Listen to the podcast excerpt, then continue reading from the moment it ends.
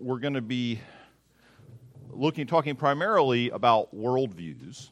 And in the course of worldviews, we're also going to spend a significant segment of our class this morning talking about the authority of Scripture, um, because that is, of course, the foundation of the Christian worldview. So, moving right into it. Um, from last week, what I've got are the bullet points from last week's handout. Um, so let's go through them quickly. Apologetics, simply put, is the defense of the Christian faith. We talked about how um, the word apologetics comes from the Greek root, meaning to make a defense, and that is what we do when we do apologetics.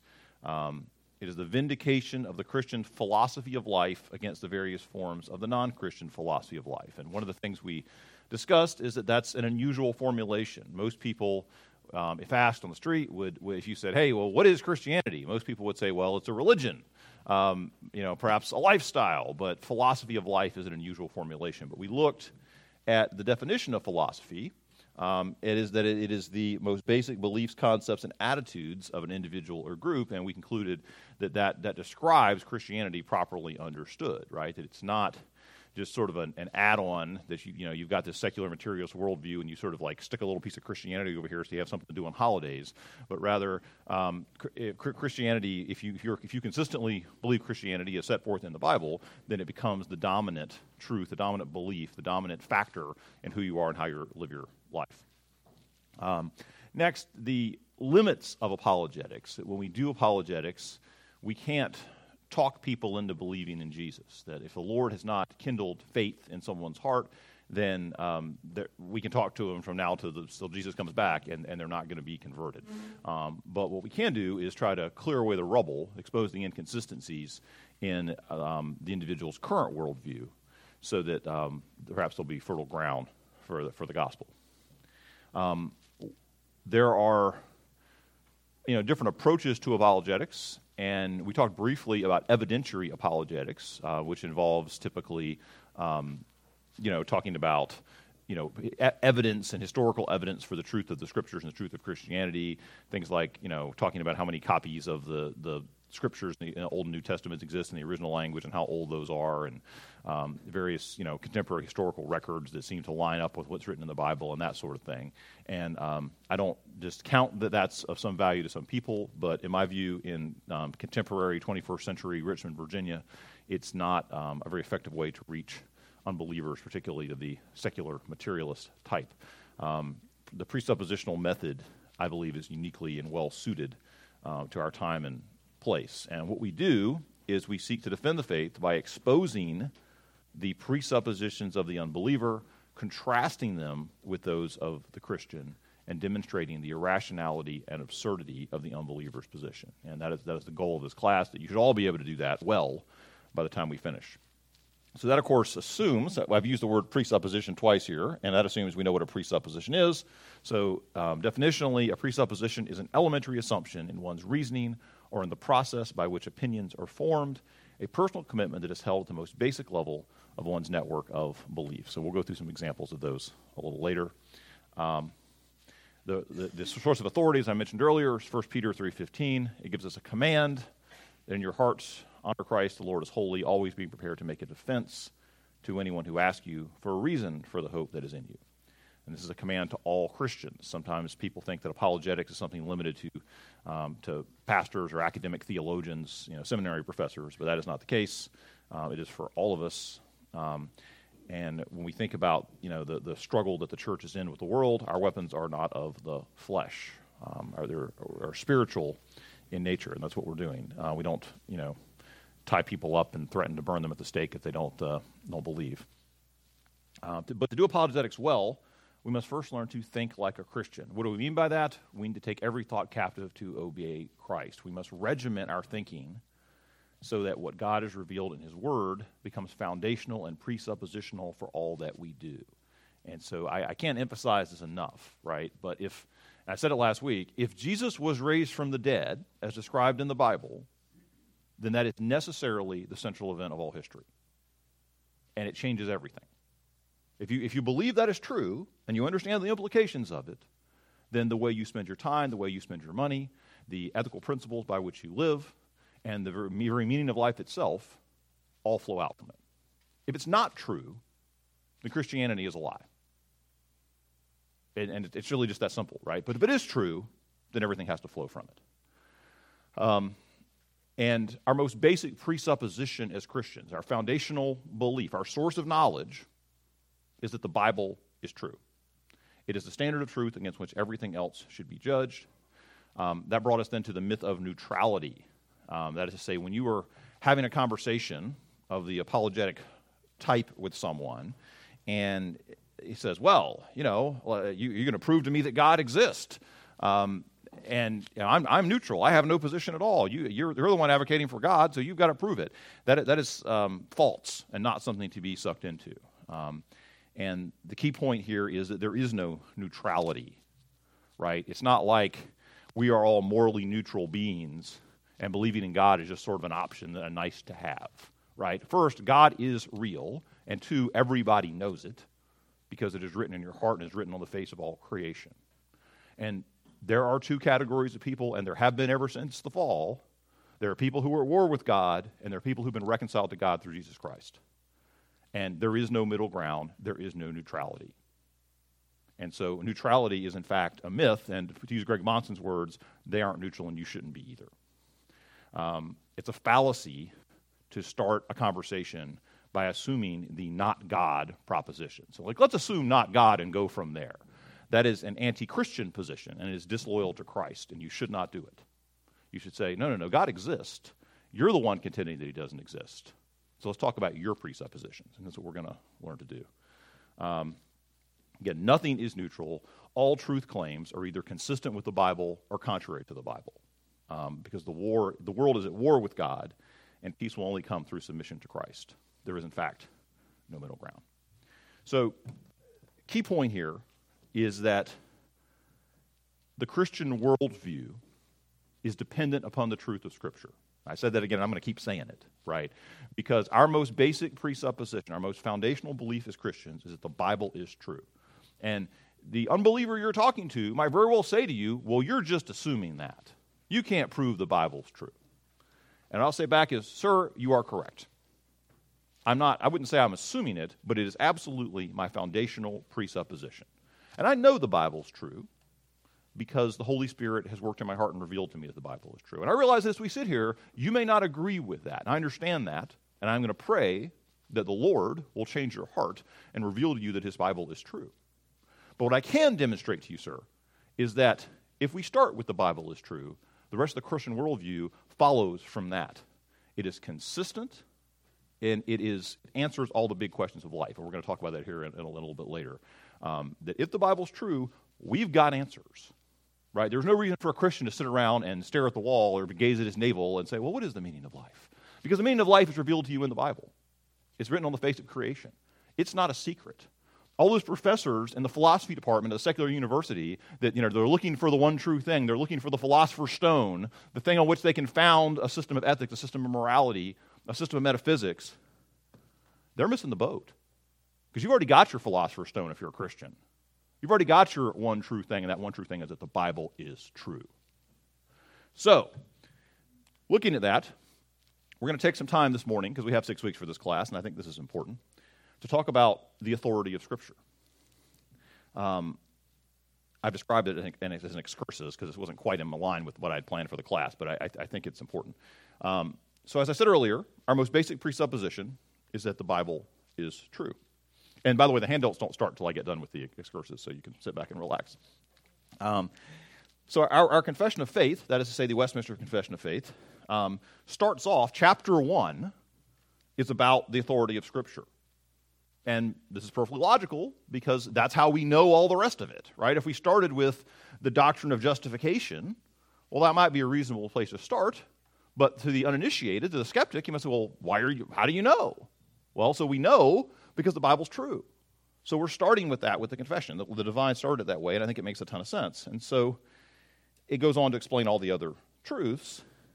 But for probably at least 125 years, maybe 150, we've had cultural forces in the United States and in the West in general that have challenged the authority of Scripture. So for you know at least a couple thousand years or close to it, you know there was a broad cultural consensus that the Bible was true, and we could argue about how to interpret it and whether church authority was on the same level as Scripture, and we could talk about um, you know whether you know some other book should be included. There, there were there were people that argued around the edges, but the ba- there was a basic cultural consensus that the, that the Scriptures were essentially true, and but that's that's no longer the case, and so there's sort of two threads of this that I see in contemporary culture, right? And one is the one we're going to talk about the most in this class, which is secular materialism, right? And most people who aren't Christians, unless they're a Muslim or something, are walking around Richmond, Virginia today, are secular materialists. They don't really believe in the transcendental, don't really believe there's anything other than the material things you can see and touch, would deny a belief in God, belief in the soul. And even maybe if pressed, might say, well, I don't really know but they're functionally secular materialist, right? And that's why when you start talking about things like death, they get very uncomfortable, right? Nothing makes a secular materialist more uncomfortable than death, than going to a funeral, than seeing their friend, their loved one, in the box up at the front of the church being lowered down into the ground. Because it requires the materialist to think, to go where he doesn't want to go, right? To contemplate things eternal, to contemplate the God that is written on his heart, the law of God that is written on his heart, the God that he is at war with. So they don't want to talk about that, right? They, they, they, want, they want to talk about, about you know, things that can be discovered by science, things that you can touch and see. But this is the person who just outright denies the authority of Scripture. Says, well, you know, the Bible, that's just a book of fairy tales. And so, all right, that's, that's that. We're going to learn how to deal with that guy, right? That's, that's really actually fairly, fairly straightforward, and, and we'll deal with that in our next class. Um, but what do we do with modernism? And let me, let me define it for you and tell you what I'm talking about. So, starting in the late 19th century, you start, and by which I mean the 1800s, of course, you start to get this wave of new scientific discovery. Right? All of a sudden, stuff starts rolling. They, they discover microorganisms. You know, all of a sudden, doctors may be able to wash their hands between patients when doing surgery. Um, and, you know, they, they, they discover radioactivity. And there's all these breakthroughs in, in, physics and in chemistry and in biology. And this is probably exemplified by Charles Darwin. He's kind of like, you know, the icon of it. Because, you know, he, he, he, go, he writes a couple of books, and all of a sudden, all the people who really don't believe in the Bible anyway, this becomes sort of their rallying cry. Is say, oh, look, the Bible isn't true. We've got an alternative theory. Well, I would suggest, first of all, that nothing that Darwin ever wrote suggests an actual theory to the origin of the universe. Um, but he is challenging literal six day creation right, by suggesting the descent of the species um, and, and so forth. And so that becomes kind of a rallying cry. So suddenly, and remember at this time, there's broad cultural consensus on Christianity. There's lots of cultural Christianity. There's tons of people that are going to church who aren't necessarily Christians, but they're going to church because it wouldn't be socially acceptable to not go to church. And there's probably social benefit to going to church. You know, you'll see and be seen, and you, if you go to the right church, you might make some friends or some business contacts, and it's a nice network for your family and all this sort of thing. And there's men who are going into gospel ministry not because they have a calling from God and not because they passionately believe the scriptures are true, because, you know, it's a pretty good job and, you know, you don't have to go out and get dirty on the farm and, you know, you, you get paid pretty well and, you, you know, you, you preach and you go to funerals and you visit people and, and, and you're respected in the community and, and, and it's, a, it's a nice life. And so there's a big component of the church, and that includes the Presbyterian Church, which at that time is split into North and South. We have the PCUSA in the North and the PCUS in the South after the war between the states. And so, you know, not all of Israel is Israel. And what we start to see is an effort by some to reconcile Christianity with these new scientific discoveries, right? And that, in and of itself, when I put that to you as a proposition, doesn't sound inherently unreasonable, right? God has given us reason, He's given us our faculties. We have the ability to use the scientific method to discover things about His world. Good, right? That sounds great. But what happens when a human scientist thinks he's discovered a fact that seems inconsistent with Scripture? Well, if your supreme authority is Scripture, say, Well, my friend, I appreciate your hard work, but I'm afraid you must be mistaken. Go back and work on it some more.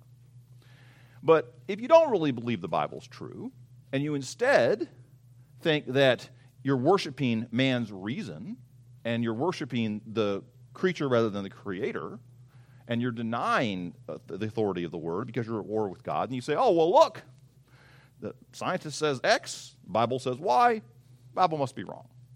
So suddenly there's this effort to reconcile that because I think there, people are recognizing that there's a collision coming, right? And the people, people are going to stop going to church. They're going to stop believing the Bible. Christianity is going to lose its broad cultural influence. So how, what do we do about that? Well, we're going to have to fix Christianity. We're going to have to change our doctrine. We're going to have to, you know, loosen up the subscription to the standards, and we're going to have to get with the times. And so that starts to happen, and it starts to be kind of a big deal. Um, and so by the 19, say about 1910, this is a big deal in the Presbyterian Church. And so in, and it starts to be a big deal at General Assembly because there's an effort by some conservatives, some Bible believing brethren, who are seeking to hold on to the, the doctrines of the faith, right? And they start denying things like the bodily resurrection of Jesus and the virgin birth and the deity of Jesus. And of course, in order to do all that, you have to deny the inerrancy of Scripture. Because if the Bible's true, well, then all the other stuff must be true too. But if the Bible isn't true, the Bible could, even, even if it's maybe contains some truth, but isn't all true, well, then suddenly you've got options right? You can say, well, you know, yeah, I'm a Christian and I've got a Bible and I read it once in a while and it gives me some good wisdom, but I don't actually believe everything in it is true. I don't believe a man was raised from the dead. And so the question is is the church going to allow its officers, its elders, its ministers to walk around saying stuff like that? And this was a real issue, and we're talking 135 years ago. So, and by the way, let me suggest to you that when I get really discouraged sometimes about the state of the church today, I can go back and look at this stuff, and it makes me feel a little better, right? Because the, the immediate crises that we're facing are not new, right? There have been generations of faithful brethren that have stood up to this stuff before, and Jesus is going to preserve his church. So don't forget that. Um, so, three times in 1910, 1916, and 1923, the General Assembly of the PCUSA, which remember at that time is the northern branch of the church, um, passes, you know, a, you know, a resolution, some, something at General Assembly, requiring that to be a teaching elder, to be a minister, you have to hold to five basic doctrines um, the truth of Holy Scripture, the factuality of the virgin birth, um, the miracles as described in Scriptures, um, Christ's sacrifice on Calvary to satisfy divine justice and reconcile us to God, and the bodily resurrection. And the text that I put there, I should have put quotes around it. That was from a, um, a speech by Gordon Clark given in response to the Auburn affirmation, um, which we're going to talk about here in a second. So that happens, right? And they do it again in 23. And as the, what's going on, 1910, 1916, 1923, this is building, right? And, and, and it's, getting, it's getting worse. And there's guys trying to hold on to the church, right? And then in 1924, so in January, it'll be 100 years since this, since this happened. So again, keep 100 years ago, we have the Auburn affirmation. And this is sort of infamous in Presbyterian history. Um, it has nothing to do with Auburn, Alabama, by the way. So if you're, if, you know, if you're an Auburn fan, don't worry. Um, Auburn, uh, in Auburn, New York, because remember, it's the Northern Church, um, a bunch of men meet and they write a heretical manifesto called the Auburn Affirmation. Um, and this is in direct response to the actions of the General Assembly. And these men, who I believe are all teaching elders, signed this document. And I think there's about 60 some that signed it originally saying it is not necessary to believe these five doctrines to be, to be, to be a Christian or to be a pastor. And we're going to look at the text of it here in a second. Um, it was ultimately because remember, you know, there's no internet, right? So they publish it, and then they later republish it with more signatures because more, more people are signing on. So ultimately, um, 1,274 PCUSA teaching elders signed this thing. Um, so this was a problem. Um, so this is I'm going to give you some quotes here from the Auburn Affirmation. So, furthermore, this opinion of the General Assembly, the one I just mentioned, attempts to commit our church to certain theories concerning the inspiration of the Bible and the incarnation, the atonement, the resurrection, and the continuing life and supernatural power of our Lord Jesus Christ. We hold most earnestly to these great facts and doctrines. Some of us regard the particular theories contained in the deliverance of the General Assembly of 1923 as satisfactory explanations of these facts and doctrines, but we are united in believing that these are not the only theories allowed by the scriptures and our standards as explanations of these facts and doctrines of our religion. And that all who hold to these facts and doctrines, whatever theories they may employ to explain them, are worthy of all confidence and fellowship. So this is slightly subtle language, but what they're describing is the inerrancy of Scripture, the virgin birth, the atonement for sins on the cross, the resurrection of Jesus, and his continuing you know, lordship and power. Those are theories. And they're okay, but there's other acceptable theories too. And people that hold to those other acceptable theories, well, we should welcome them in fellowship and allow them to be pastors in the church. So, 1,274 guys are saying this. Um, further, and this is a little further down the document, the doctrine of inerrancy, intended to enhance the authority of the Scriptures, in fact, impairs their supreme authority for faith and life. All right, just try to wrap your head around that for a minute. Um, and weakens the testimony of the church to the power of God unto salvation through Jesus Christ. We hold at the General Assembly of 1923 in asserting that the Holy Spirit did so inspire, guide, and move the writers of Holy Scriptures as to keep them from error, spoke without warrant of the Scriptures or of the confession of faith. So there it is. You've got a big segment of the church at this point, and not just not we're not these aren't believers, they're not deacons, they're not ruling elders, these are teaching elders um, who deny the inerrancy of Scripture. And so, as I said earlier, once you lose the inerrancy of Scripture, what are you going to do with the rest of it? So let's consider that. If the Scriptures are not inerrant, what would that mean? Well, it would mean they're not authoritative, right? You can't trust them because they're not inerrant. They contain errors. They're not reliable. They're not a source of information that we can, you know, use to know God and, and know about our, our state, our anthropology. Um, they can't be believed. And it would mean that we can't have reliable knowledge of God through the scriptures. So, remember last week when I said, if you don't know God, you can't know anything?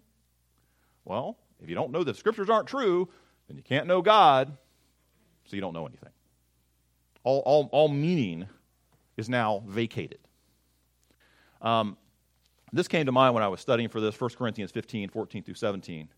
And if Christ has not been raised, our preaching is useless, and so is your faith. More than that, we are then found to be false witnesses about God. For we have testified about God that he raised Christ from the dead. But he did not raise him if in fact the dead are not raised. For if the dead are not raised, then Christ has not been raised either. And if Christ has not been raised, your faith is futile and you are still in your sins. And so, how do we know whether Christ has been raised or not? Well, the scriptures is how we know. And so if the scriptures aren't true, what's the point of any of it? If the scriptures aren't true, then Christianity isn't true and is meaningless. Now, I don't know, anybody here ever read the Institutes? Sort of, maybe read a little bit of it. Um, it it's, it's, a tome for sure. Um, but I, I commend it to you if you don't have a copy, buy one. It's not that expensive, and it is very indexable. You don't have to pick it up and read the whole thing. You can go through the table of contents and go to the topic that you're interested in. And Calvin is deeply pastoral. You read him, this, is, this is not hard technical theology. It's like he's talking to the congregation. And he, and he lays it out. Language is a little bit archaic in the Beveridge translation, which is I'm using. Uh, there's a newer one that's more expensive, but the Beveridge one is free online for that matter. Um, but this is, this is towards the beginning because Calvin starts the Institutes, as he should, with knowledge of God and knowledge of self just like the Westminster Confession. He doesn't start with justification. He doesn't start with the Ordo Salutis. He starts with how do we know God? Well, how do we know stuff about ourselves? And this is what he writes in Book 1, Chapter 6, Paragraph 1. Not in vain, therefore, has he added the light of his word in order that he might make himself known unto salvation and bestowed the privilege on those whom he was pleased to bring into near and more familiar relation to himself. And he gives us sort of a metaphor. Um, I guess it's a simile because he says as. Um, For as the aged, or those whose sight is defective, when any book, however fair, is set before them, though they perceive that there is something written, are scarcely able to make out two consecutive words. But when aided by glasses, begin to read distinctly. So, Scripture, gathering together the impressions of deity which till then lay confused in their minds, dissipates the darkness and shows us the true God clearly. So Calvin is making a comparison between the scripture and a pair of eyeglasses. So if you, you know, have less than perfect vision, as I now do, I can look at this handout all day long and it doesn't do anything for me. And similarly, to the unregenerate, to the man who's not yet a Christian, he has God is written on his heart, as I said earlier. But he, absent the scriptures, absent special revelation, he can't do anything with it. But when he's provided with the scriptures, then it becomes clear. So, scripture is the key to knowledge of God. Um, I thought that was a nice thing from Calvin. And then I mentioned earlier the Westminster Confession starts with scripture. And so, this is one, one paragraph 1 1 of the Westminster Confession.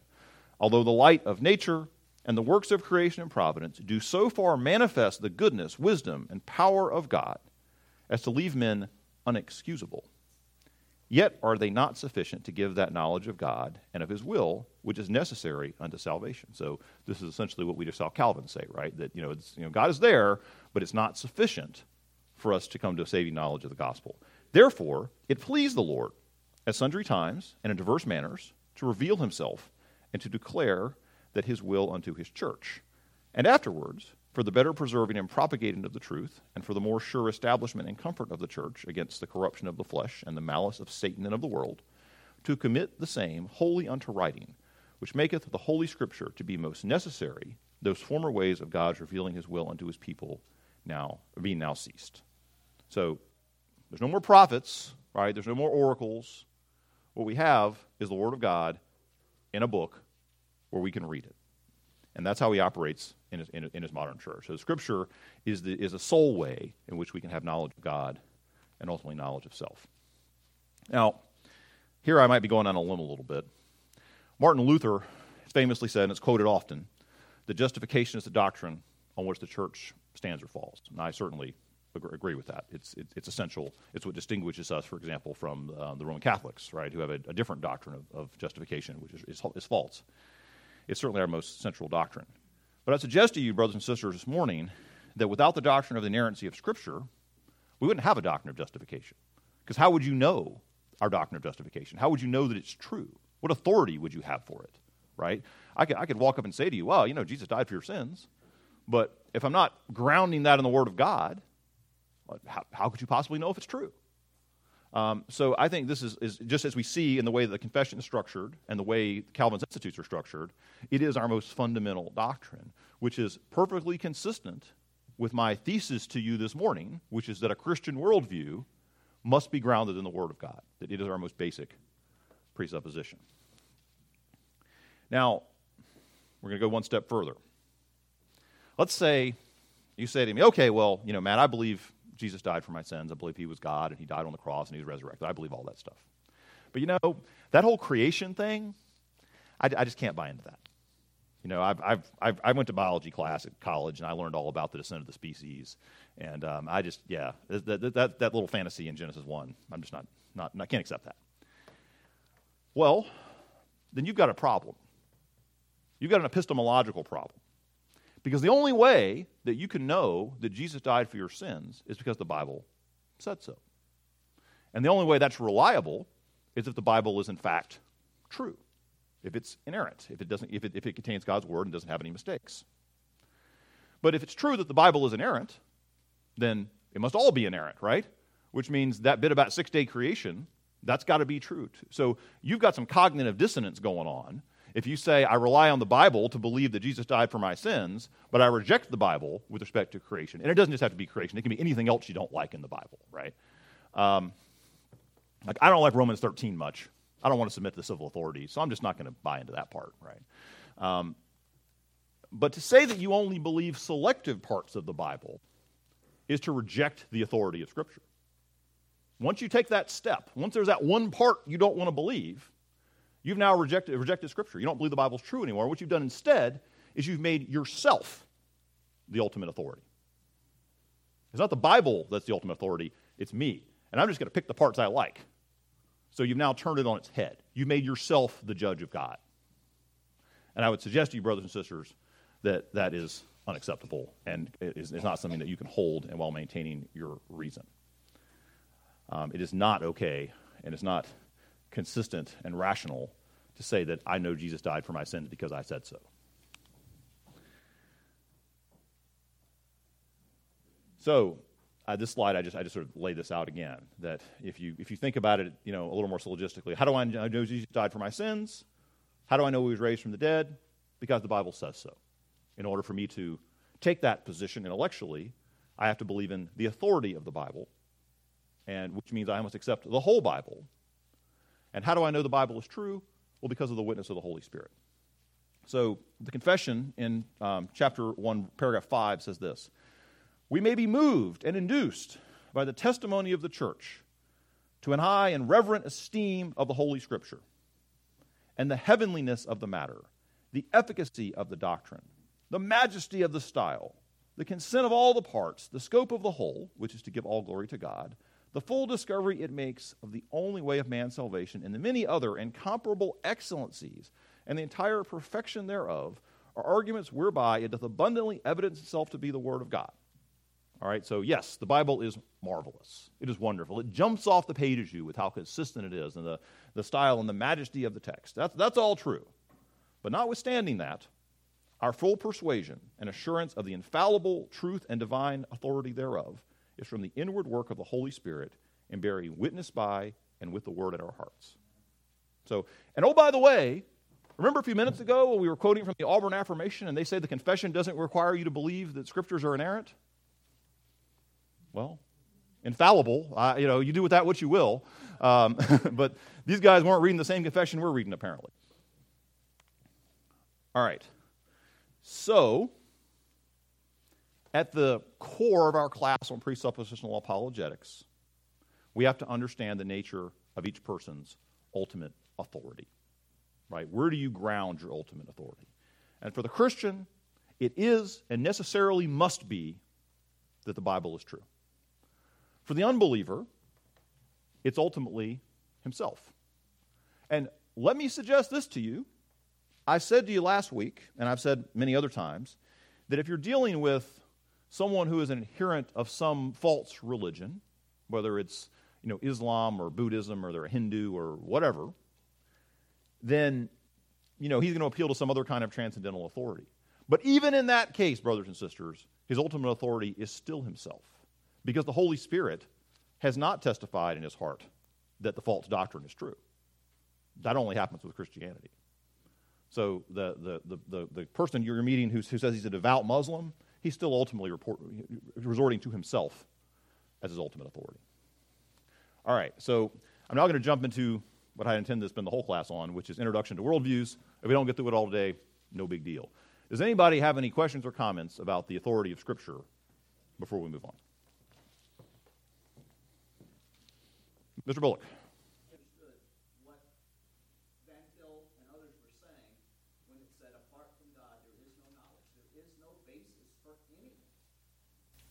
Amen. Thank you, sir. So, comment from uh, Pastor Bullock that the presuppositionalism is distinctive in that it takes the Bible seriously, and uh, heartily, heartily agree with that. And I'm just repeating for the for the tape. Yes, Ms. Janer.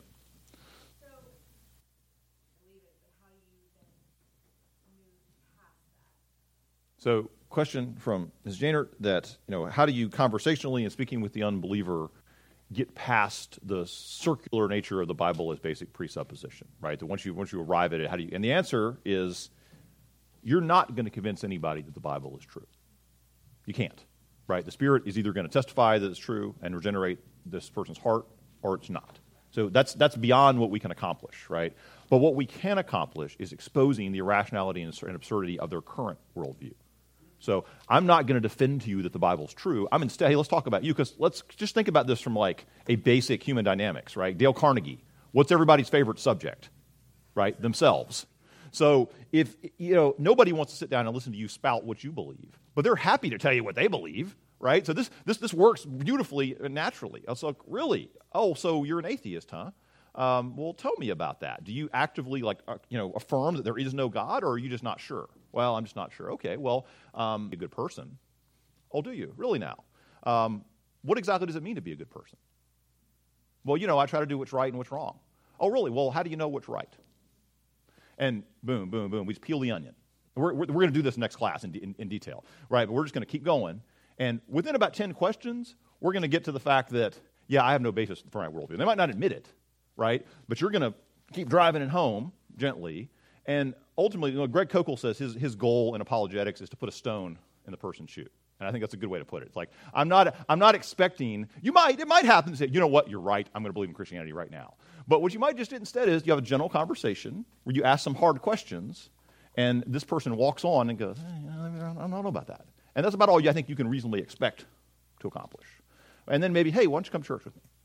You know, I, think we have to be reasonable in our expectations. Not, not to say that you, know, you might not get somebody who, who falls down and suddenly is converted, but uh, it is what it is. But ultimately, we are going to admit our presupposition and then identify the other person's presupposition. Sorry, it's a long answer to your question, but I hope it's satisfactory.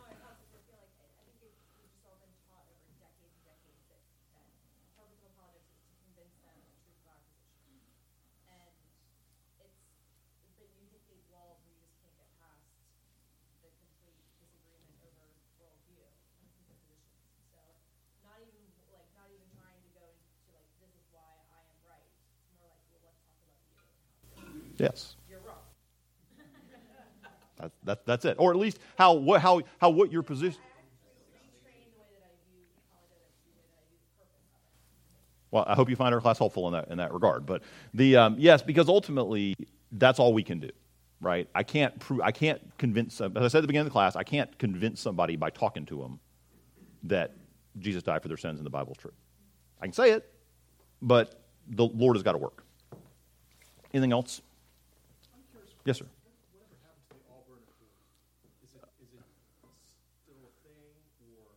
Whatever, whatever happened to the Auburn Affirmation? So it's, it was not something that was officially adopted by the church.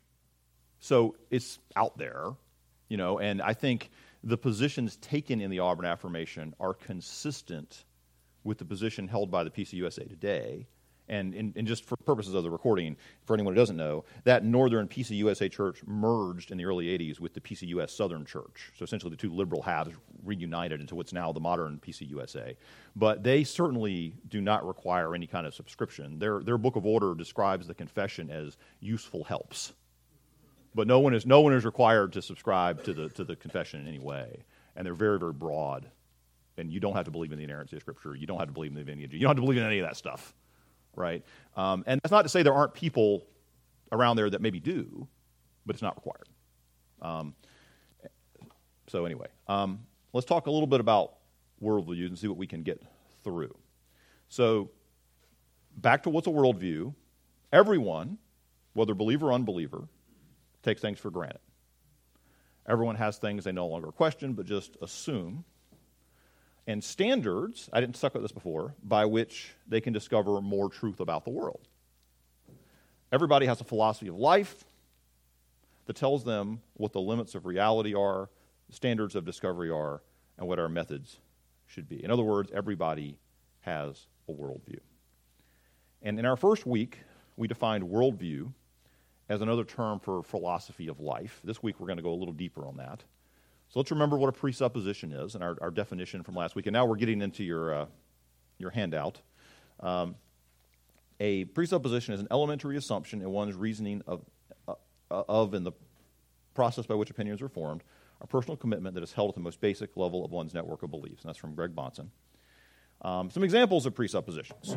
So we could say, you know, that there is a God, right? And I would bet most of you in this room it is your functional presupposition that there is a God. But you could similarly have one that there's not a God. And there's people who walk around with that. Um, humans have a soul, or they don't. Um, how about we can meaningfully, meaningfully know God and how, how to relate to Him? That is certainly a Christian presupposition. And the opposite of that is a presupposition of the agnostic or the skeptic right? You, you certainly, if, if you've had many conversations like this, someone's going to say to you, yeah, well, maybe there's a God, but you know, who can know, right? So that's absolutely a, a functional presupposition. Um, to get more concrete, how about that we can trust our senses to give us true information about the world around us? If you want a fine illustration of this, go home and watch the movie The Matrix, right? That the world isn't real, you're actually in some computer generated hallucination, right? And, and, nobody can figure it out except a few.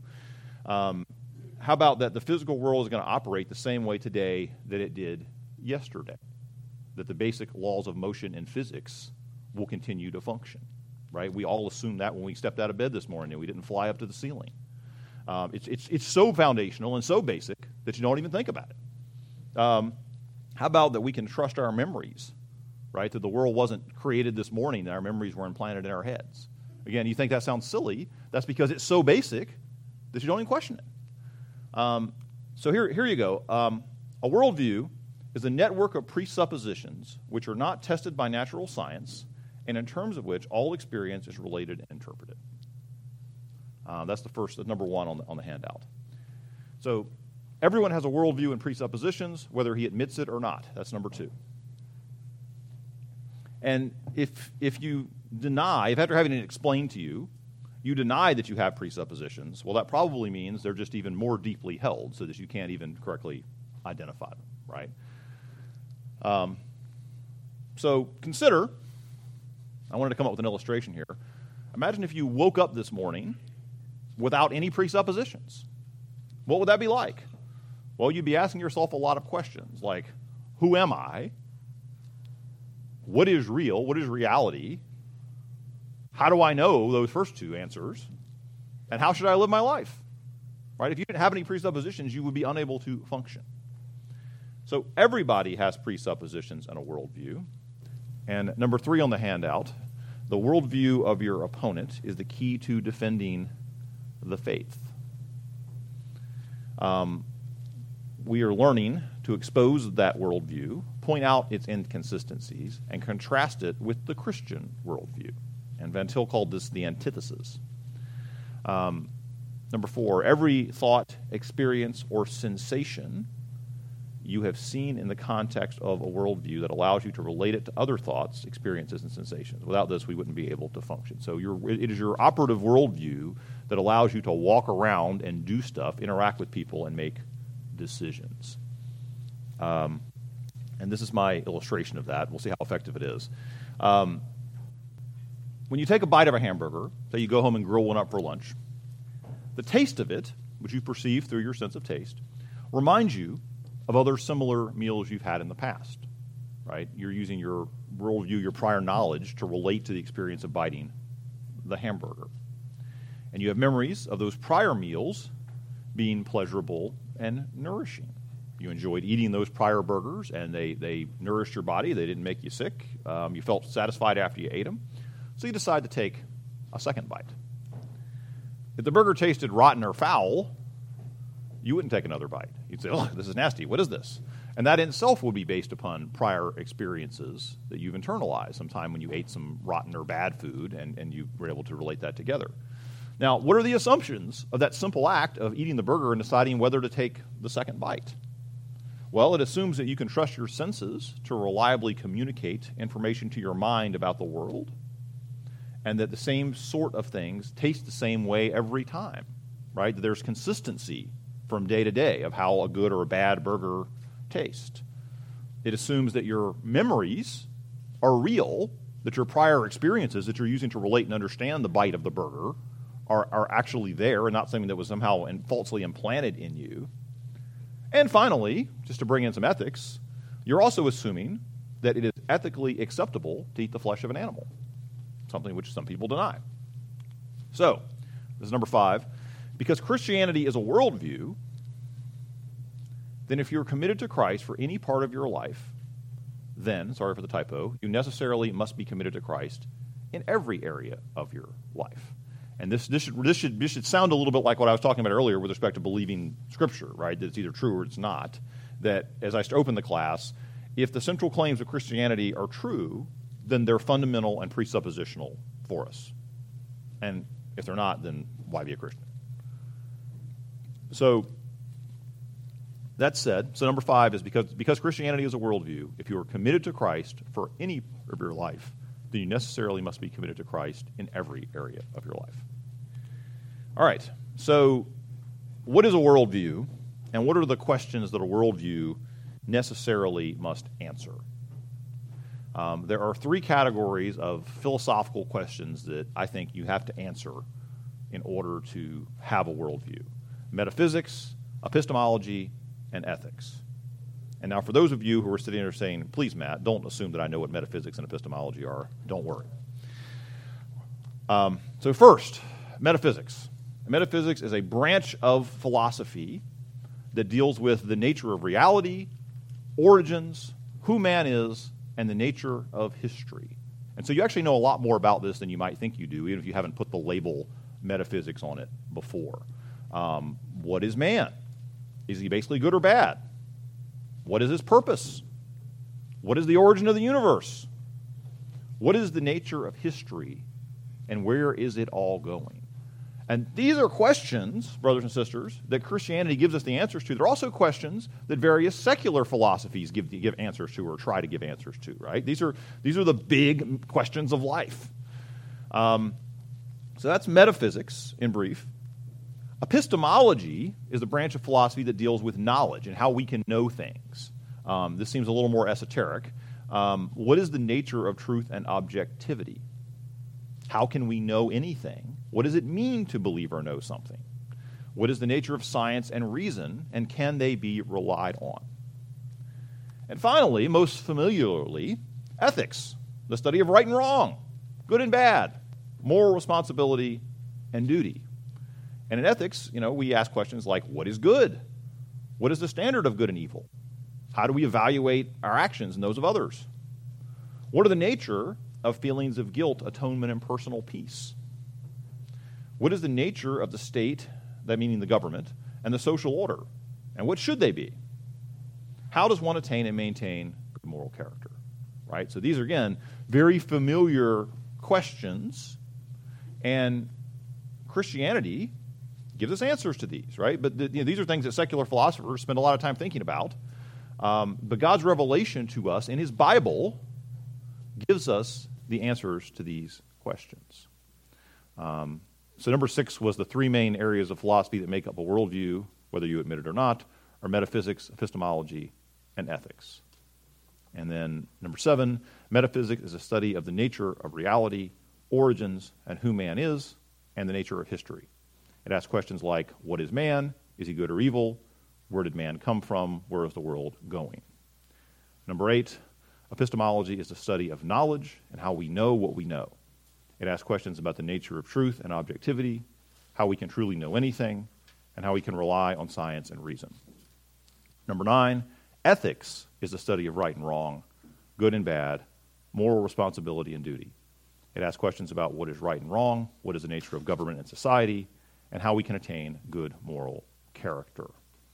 Number 10, in the Christian worldview, God's revelation of himself to us by his word and specifically in the Bible, gives us the basis to answer all these questions. And then finally, right on this slide, number 11, our most basic presupposition as Christians is that the Bible is true. And I think I've said that like 10 or 11 times already today. All right, so if that's our basic presupposition, right, the Bible gives us answers to all those questions that I just rattled off. We don't have to wonder, we don't have to speculate. It's all there. And by way of illustration of this, I want to blow through very quickly the first 21 questions in, the, in our shorter catechism. And if you're not familiar with the shorter catechism, you'll note that it is, it is a summary of what the scriptures contain. Each item is footnoted to the Bible. Um, and it builds by starting with, you know, who are we, who is God, what's our relationship, um, what is man's current state, how do we get out of that current state, right? Um, so, question one, very familiar. What is the chief end of man? Man's chief end is to glorify God and to enjoy Him forever. So, what's the meaning of life? Well, that's the meaning of life. What rule hath God given to direct us how we may glorify and enjoy Him? The Word of God, which is contained in the Scriptures of the Old and New Testaments, is the only rule to direct us how we may glorify and enjoy Him. What do the Scriptures principally teach? The Scriptures principally teach what man is to believe concerning God and what duty God requires of man. Well, that's a lot of meaning of life in the first three. Well, what is God? Big question. God is a spirit, infinite, eternal, and unchangeable, and his being, wisdom, power, holiness, justice, goodness, and truth. Are there more gods than one? There is but one only, the living and true God. Well, what else can we know about God? How many persons are there in the Godhead? There are three persons in the Godhead the Father, the Son, and the Holy Ghost. And these three are one God, the same in substance, equal in power and glory. What are the decrees of God? The decrees of God are his eternal purpose according to the counsel of his will, whereby, for his own glory, he hath foreordained whatsoever comes to pass. That's a pretty big, you know, metaphysical question. How doth God execute his decrees? God executed his decrees in the works of creation and providence. All right, so all God's works go into two buckets creation, providence. What is the work of creation? The work of creation is God's making all things of nothing by the word of his power in the space of six days, and all very good. Well, there's your origins. Um, how did God create man? Here's your anthropology. God created man, male and female, after his own image, in knowledge, righteousness, and holiness, with dominion over the creatures. What are God's works of providence? God's works of providence are his most holy, wise, and powerful, preserving and governing all his creatures and all their actions. What special act of providence did God exercise towards man in the estate wherein he was created? When God had created man, he entered into a covenant of life with him upon condition of perfect obedience, forbidding him to eat of the tree of the knowledge of good and evil upon the pain of death. Did our first parents continue in the estate in which they were created? Our first parents, being left to the freedom of their own will, fell from the estate wherein they were created by sinning against God. What is sin? Sin is any one of conformity unto or transgression of the law of God. So there's your transcendental authority for ethics, right? Deeper in the in the catechism, we get into the specifics of the Ten Commandments. Um, I'm going to skip through the rest of these. I hope you see the point, right? That the point being, the Bible answers all those big questions. Christianity gives us a complete worldview. It gives us a robust metaphysics in that God created the world. Our purpose is to glorify and enjoy Him. And history is moving toward the second coming of Christ and the new heavens and the new earth. Hegel and Marx were right in that history isn't random, it is moving. It does have a direction, it is, it is moving towards a goal. They were just wrong about what the goal was. Christianity also gives us a robust epistemology. We can know that God is real and how to relate to him because the Bible is true. We can rely on our senses and our reason because the Bible is true. We can gain knowledge about the world around us because we can trust our senses and our memories because the Bible is true. Um, Christianity gives us a comprehensive system of ethics as well. The Bible is true, keep hearing that. God's moral law is binding on all people at all times. The larger catechism, um, I, which I commend to you, gives us a robust exposition of that and we can derive additional ethical principles from God's law through our reason and experience. Um, is, is, that clock right or is my watch right? Um, all right. Well, that makes it 1029. So I am going to stop there, and we're going to look at the secular materialist worldview next week. So thank you all for your attention, um, and I look forward to seeing you next week.